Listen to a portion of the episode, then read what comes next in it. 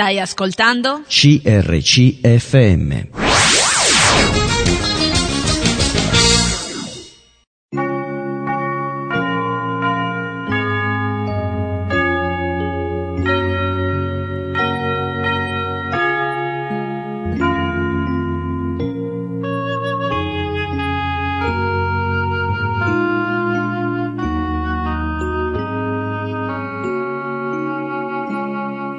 In ogni città, alla domenica, gruppi di credenti si riuniscono per lodare il Signore, condividere le proprie esperienze e ascoltare la sua parola, con espressioni diverse da luogo a luogo.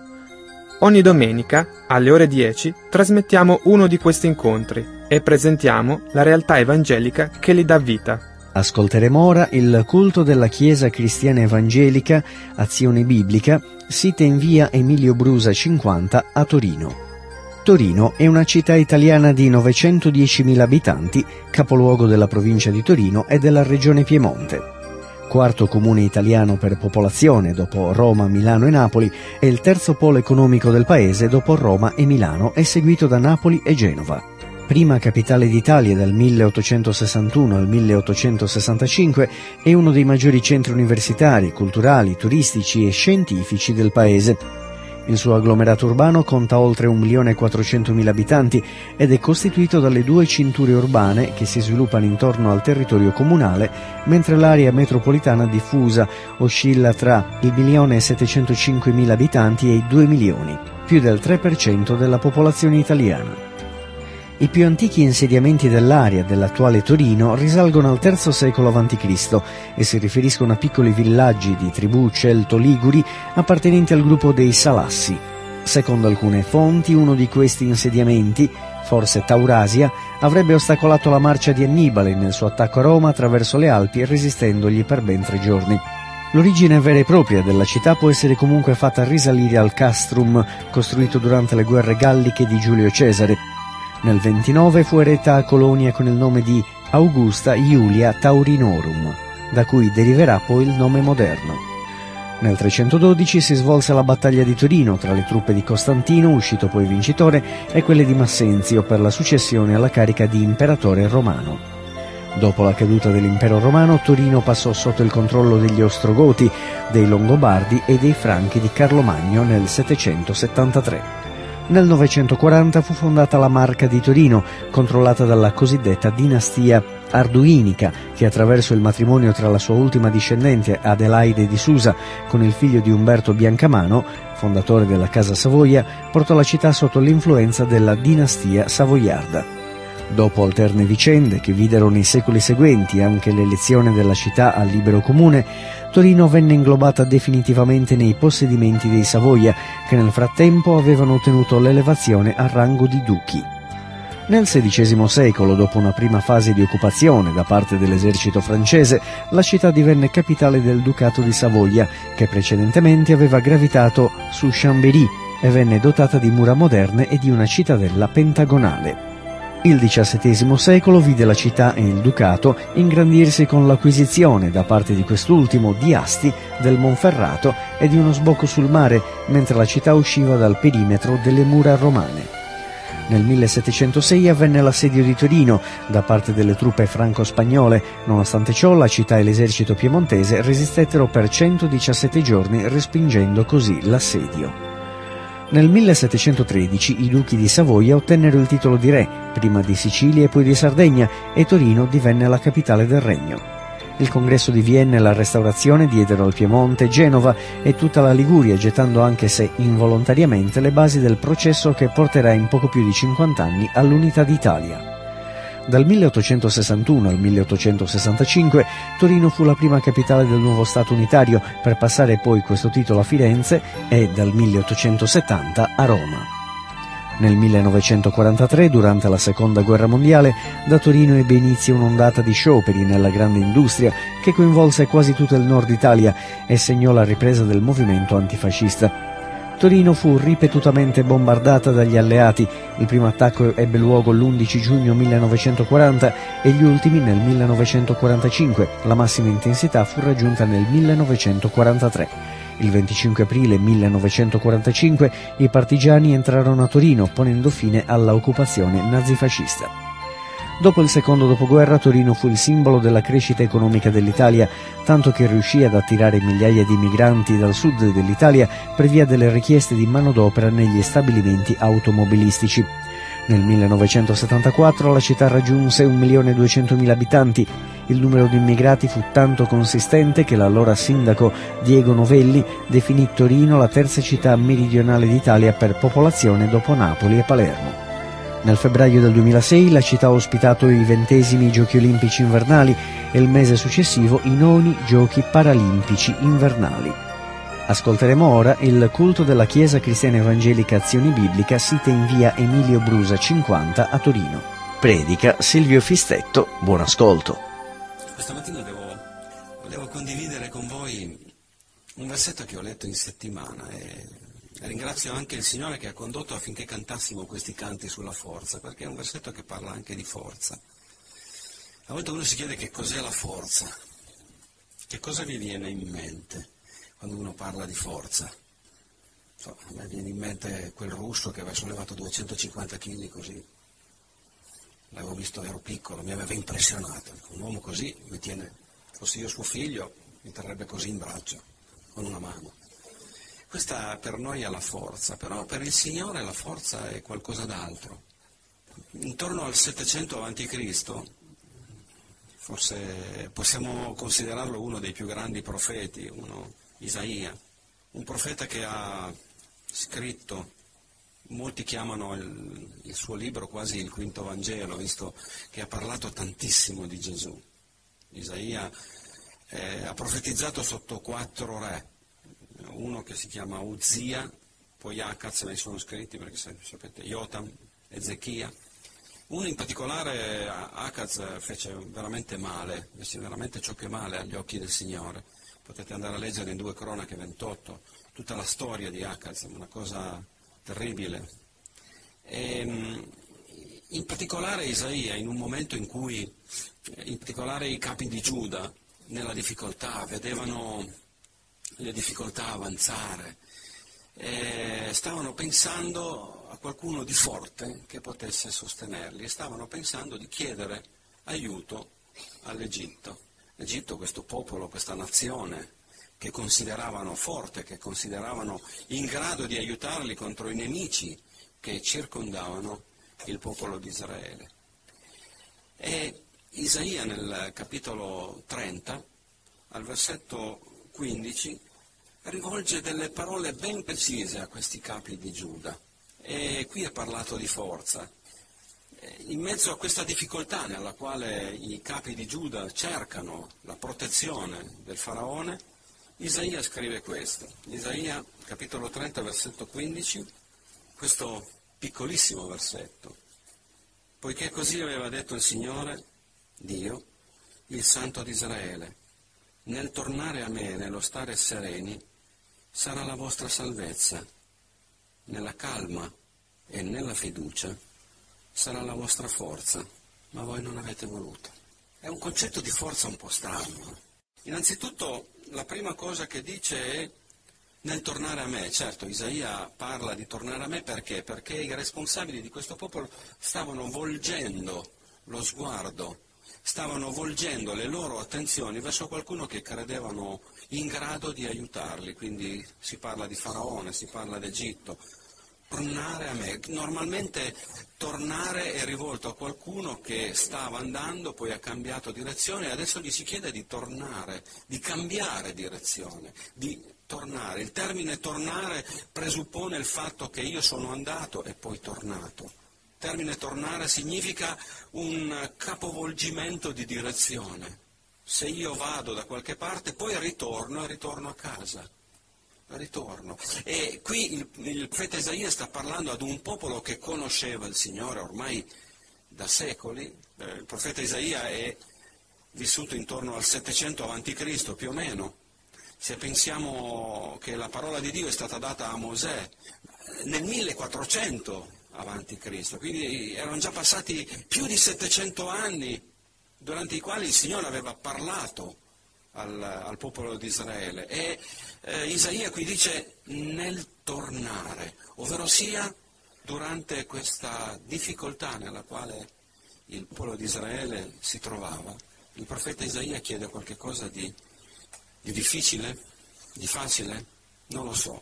Io credo che è molto facile andare e cercare altrove verso qualcosa che noi vediamo, verso qualcosa che ci sembra che possa darci un aiuto.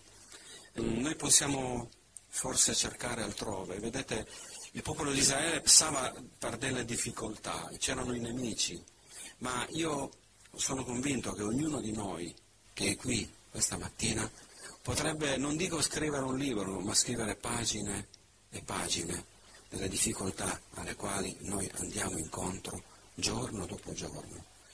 E sovente noi siamo portati da quello che ci sta intorno a, ad andare a cercare l'aiuto da qualche altra parte, da qualcuno o qualcosa che noi sentiamo in grado, forse capace di aiutarci perché lo consideriamo forte, perché consideriamo in grado di sopperire alle nostre difficoltà. Ma qui il profeta Isaia dice, guardate, la soluzione è tornare a colui che è l'Onnipotente. Può darsi che il tornare a Dio venga fatto con una certa tristezza, venga fatto con quella tristezza che accompagna un cuore pentito. Signore, mi sono sbagliato. Signore, ti chiedo perdono. Ti chiedo perdono perché ho guardato altrove. Tutto ciò che mi riguarda, per i miei problemi, per il mio futuro, per questo momento che sto vivendo in questo momento, ebbene, oh Signore, torno da te, ma sono triste. Il Signore ha parlato di questa tristezza. Addirittura anche l'Apostolo Paolo, c'è un brano che dice così, perché la tristezza, secondo Dio, produce un ravvedimento che porta alla salvezza, del quale non c'è mai da pentirsi. La tristezza del mondo produce la morte, ma c'è questa tristezza secondo Dio che produce un ravvedimento del quale non c'è mai da pentirsi. Eh, una volta avevo letto una frase bellissima, un credente non è mai così grande quando si trova in ginocchio davanti al suo Dio. Che sia questo il, sentimento di ognuno di noi questo desiderio che di fronte alle difficoltà, di fronte alle cose che non vanno nella nostra vita, che possiamo tornare al nostro Signore e metterci in ginocchio dinanzi a colui che ha creato i cieli e la terra e non solo, ma che ha creato un'opera di salvezza, perché proviene da Lui. Noi non abbiamo fatto nulla, non abbiamo fatto altro che tendere la mano e prendere una mano che era già tesa Penso sempre, quando parlo delle mani tese, penso sempre a Pietro che affonda, il Signore che stende la sua mano e poi gli chiede perché hai dubitato. Ho avuto paura, ho avuto paura. La paura, questo sentimento che è normale nel cuore dell'uomo. Se penso, io soffro di vertigini e non so se mi è mai capitato di, di, fare certe cose, a me è già capitato di passare in montagna, anzi una volta volevo dire io da lì non vado più, non vado più avanti, non, non mi muovo più capita, la paura può bloccare, la paura ti tenere fermo. Tornate a me, dice il Signore, tornate a me. E anche se nel tornare a Lui c'è tristezza, perché probabilmente dobbiamo confessargli qualcosa, Lui è quel buon Padre celeste che accetta la nostra tristezza che produce e fa sì che questa tristezza produce quel ravvedimento necessario nel tornare a me. Eh, tornare vuol dire anche, eh, mi ricordo quello che aveva scritto Matthew Henry, questo grande commentatore del passato, che diceva che tornare è una completa riforma dei cuori e della vita. Tornare a, a, Dio è cambiare totalmente il nostro atteggiamento. Probabilmente stiamo andando da un'altra parte, come stavano facendo gli israeliti in quel momento. Stavano andando da un'altra parte, stavano andando in Egitto a cercare il soccorso e tornare significava cambiare radicalmente, totalmente il senso di marcia. E Gesù gli dice, bene, il Signore attraverso il profeta Isaia dice, tornate a me, perché così aveva detto il Signore, Dio, il Santo di Israele, nel tornare a me e nello stare sereni. La vecchia versione Luzzi, quella precedente, eh, diceva nel tenervi a riposo. Mi piaceva quasi di più questa, questa, cosa qui, perché stare sereni, uno dice, vabbè, sapete, sereno ci fa pensare alla serenità, al cielo, non ci sono nuvole, però anche questo termine è vero, non ci sono nuvole nello stare sereni. Invece la vecchia versione diceva, probabilmente anche questa, che è la Diodati del 1600, dice nel tenervi a riposo, riposo, quiete, tranquilli, che belle parole, che belle parole. Prendo sempre gli esempi della vita di, quotidiana di tutti i giorni, anche l'ultima volta che ero andato a passeggiare in montagna, ero, ero stanco, ero veramente stanco. A un certo punto ho visto il colle, qui posso sedermi, mi posso riposare, il riposo. Quanti di noi hanno mai provato questo riposo, ma nel Signore? Voi sapete che il mondo attorno a noi. Lo diceva eh, prima Enzo quando parlava, insomma, di tutto quello che ci sta attorno, poi anche il fratello che parlava eh, nella preghiera della crisi che ci sta intorno. Il mondo vorrebbe farci correre, correre, correre, correre, non pensare a Dio perché, perché? Perché in Dio ci potremmo riposare, ma è così che vuole il Signore, nel tornare a me è nello stare nella calma e nel riposo, nella calma e nel riposo. È il contrario del mondo d'oggi, frenetico, sfrenato, nello stress. C'era, mi ricordo una canzone molti e molti anni fa, si chiamava, era di Celentano, L'albero di 30 piani, che diceva la, la nevrosi è di moda, chi non l'ha ripudiato sarà. Guardate che è così. Eh? Al giorno d'oggi a volte ti telefona la gente alle 7 di sera, sei già a casa perché noi siamo qui in ufficio e eh, c'è un problema. È così.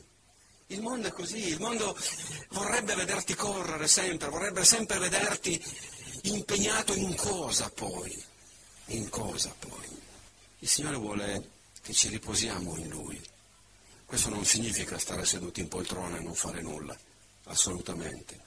Ma eh, è un riposo uno dei discorsi di Eliù, mi, mi, mi viene in mente questo, è in Giobbe 37,14.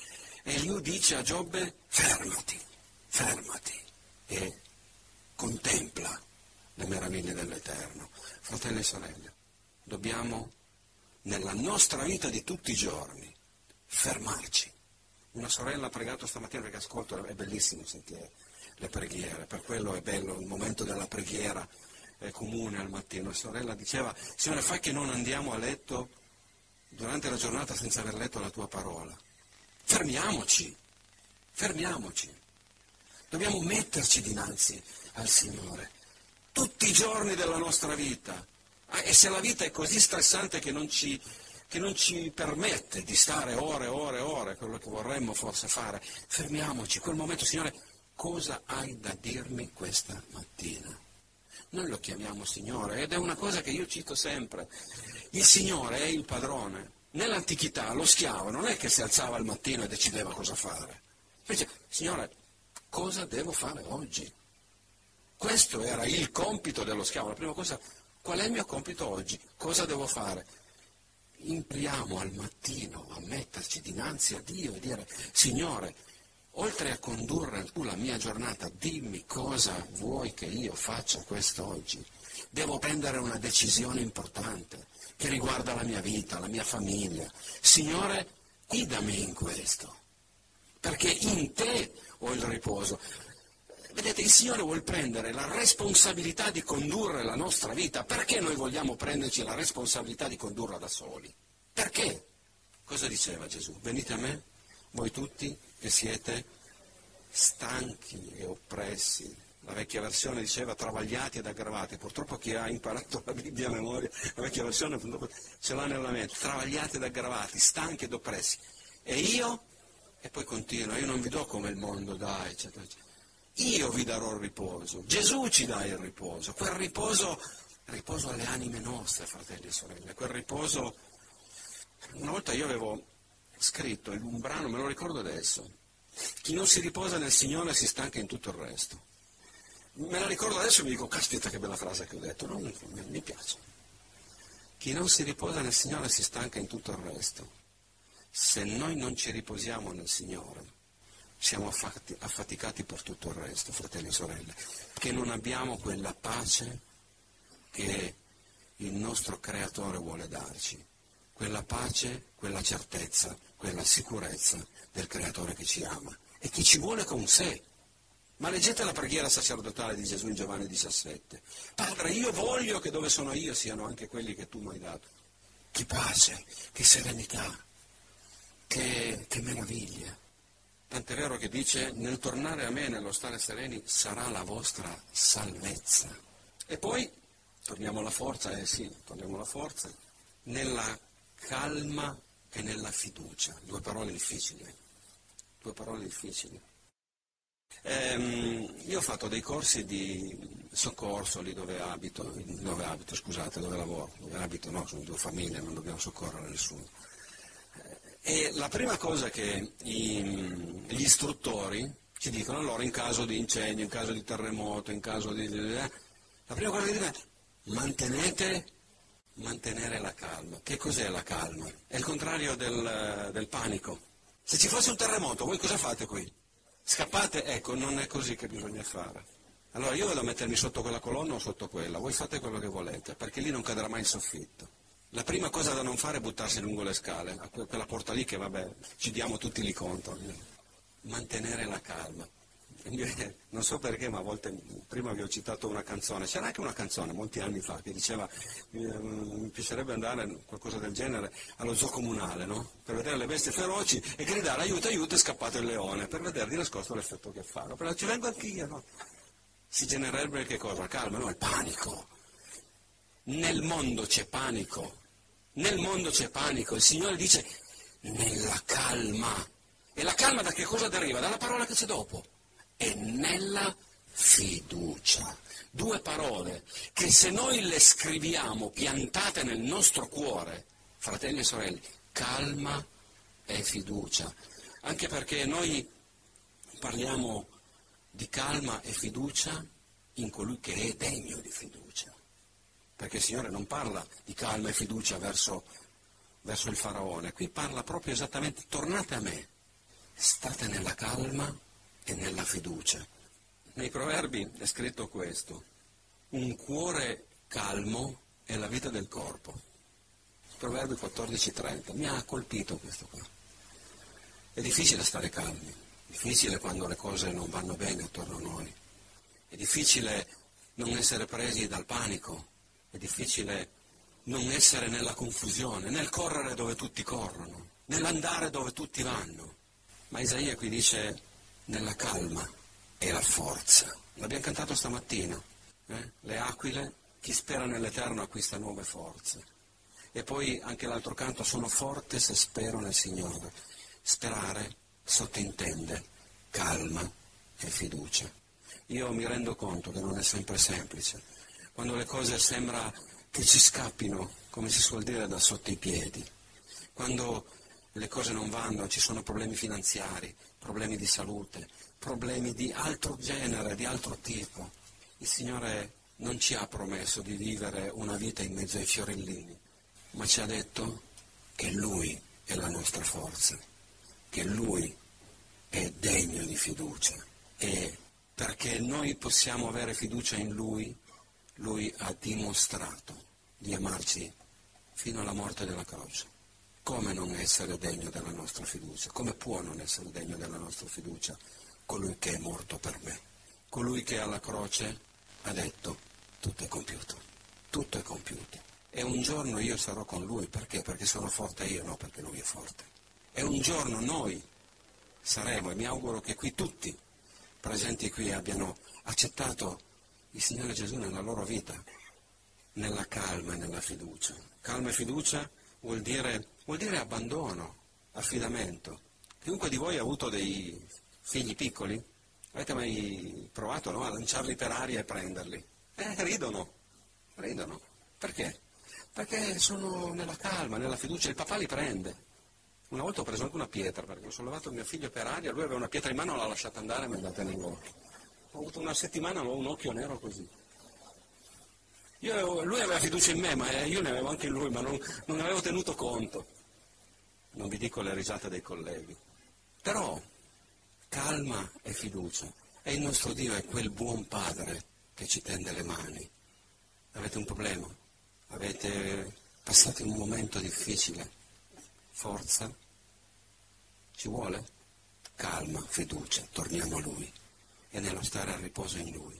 Colui che è degno di fede e la calma e la fiducia sono il frutto di una completa dipendenza da Dio. Da quello, da quello proviene il coraggio e la forza. Leggo un brano negli Evangeli, in Giovanni capitolo 14, Gesù diceva, il vostro cuore non sia turbato, abbiate fede in Dio ed abbiate fede anche in me. Quanti turbamenti nel nostro cuore sono provocati dalla nostra mancanza di fiducia. Mi turba qualcosa, il mio cuore è turbato, vi turba qualche cosa? Torniamo a Dio, stiamo sereni, manteniamo la calma, abbiamo fiducia. Dio ci cerca, non soltanto per darci una dimora eterna, ma per darci una vita fruttuosa, una vita da credenti che vale la pena di essere vissuta. Che il Signore ci guidi. Avete appena ascoltato il culto della Chiesa Cristiana Evangelica Azione Biblica, sita in via Emilio Brusa 50 a Torino. La Chiesa Cristiana Evangelica si riunisce la domenica con il culto di adorazione alle ore 9.45 e il mercoledì la riunione di preghiera invece alle ore 18. Per contatti si può telefonare al 349 96 05 494, ripeto 349 96 05 494, oppure scrivere una mail a ddzolfi-tiscali.it. Vi auguriamo un buon proseguimento nell'ascolto dei nostri programmi.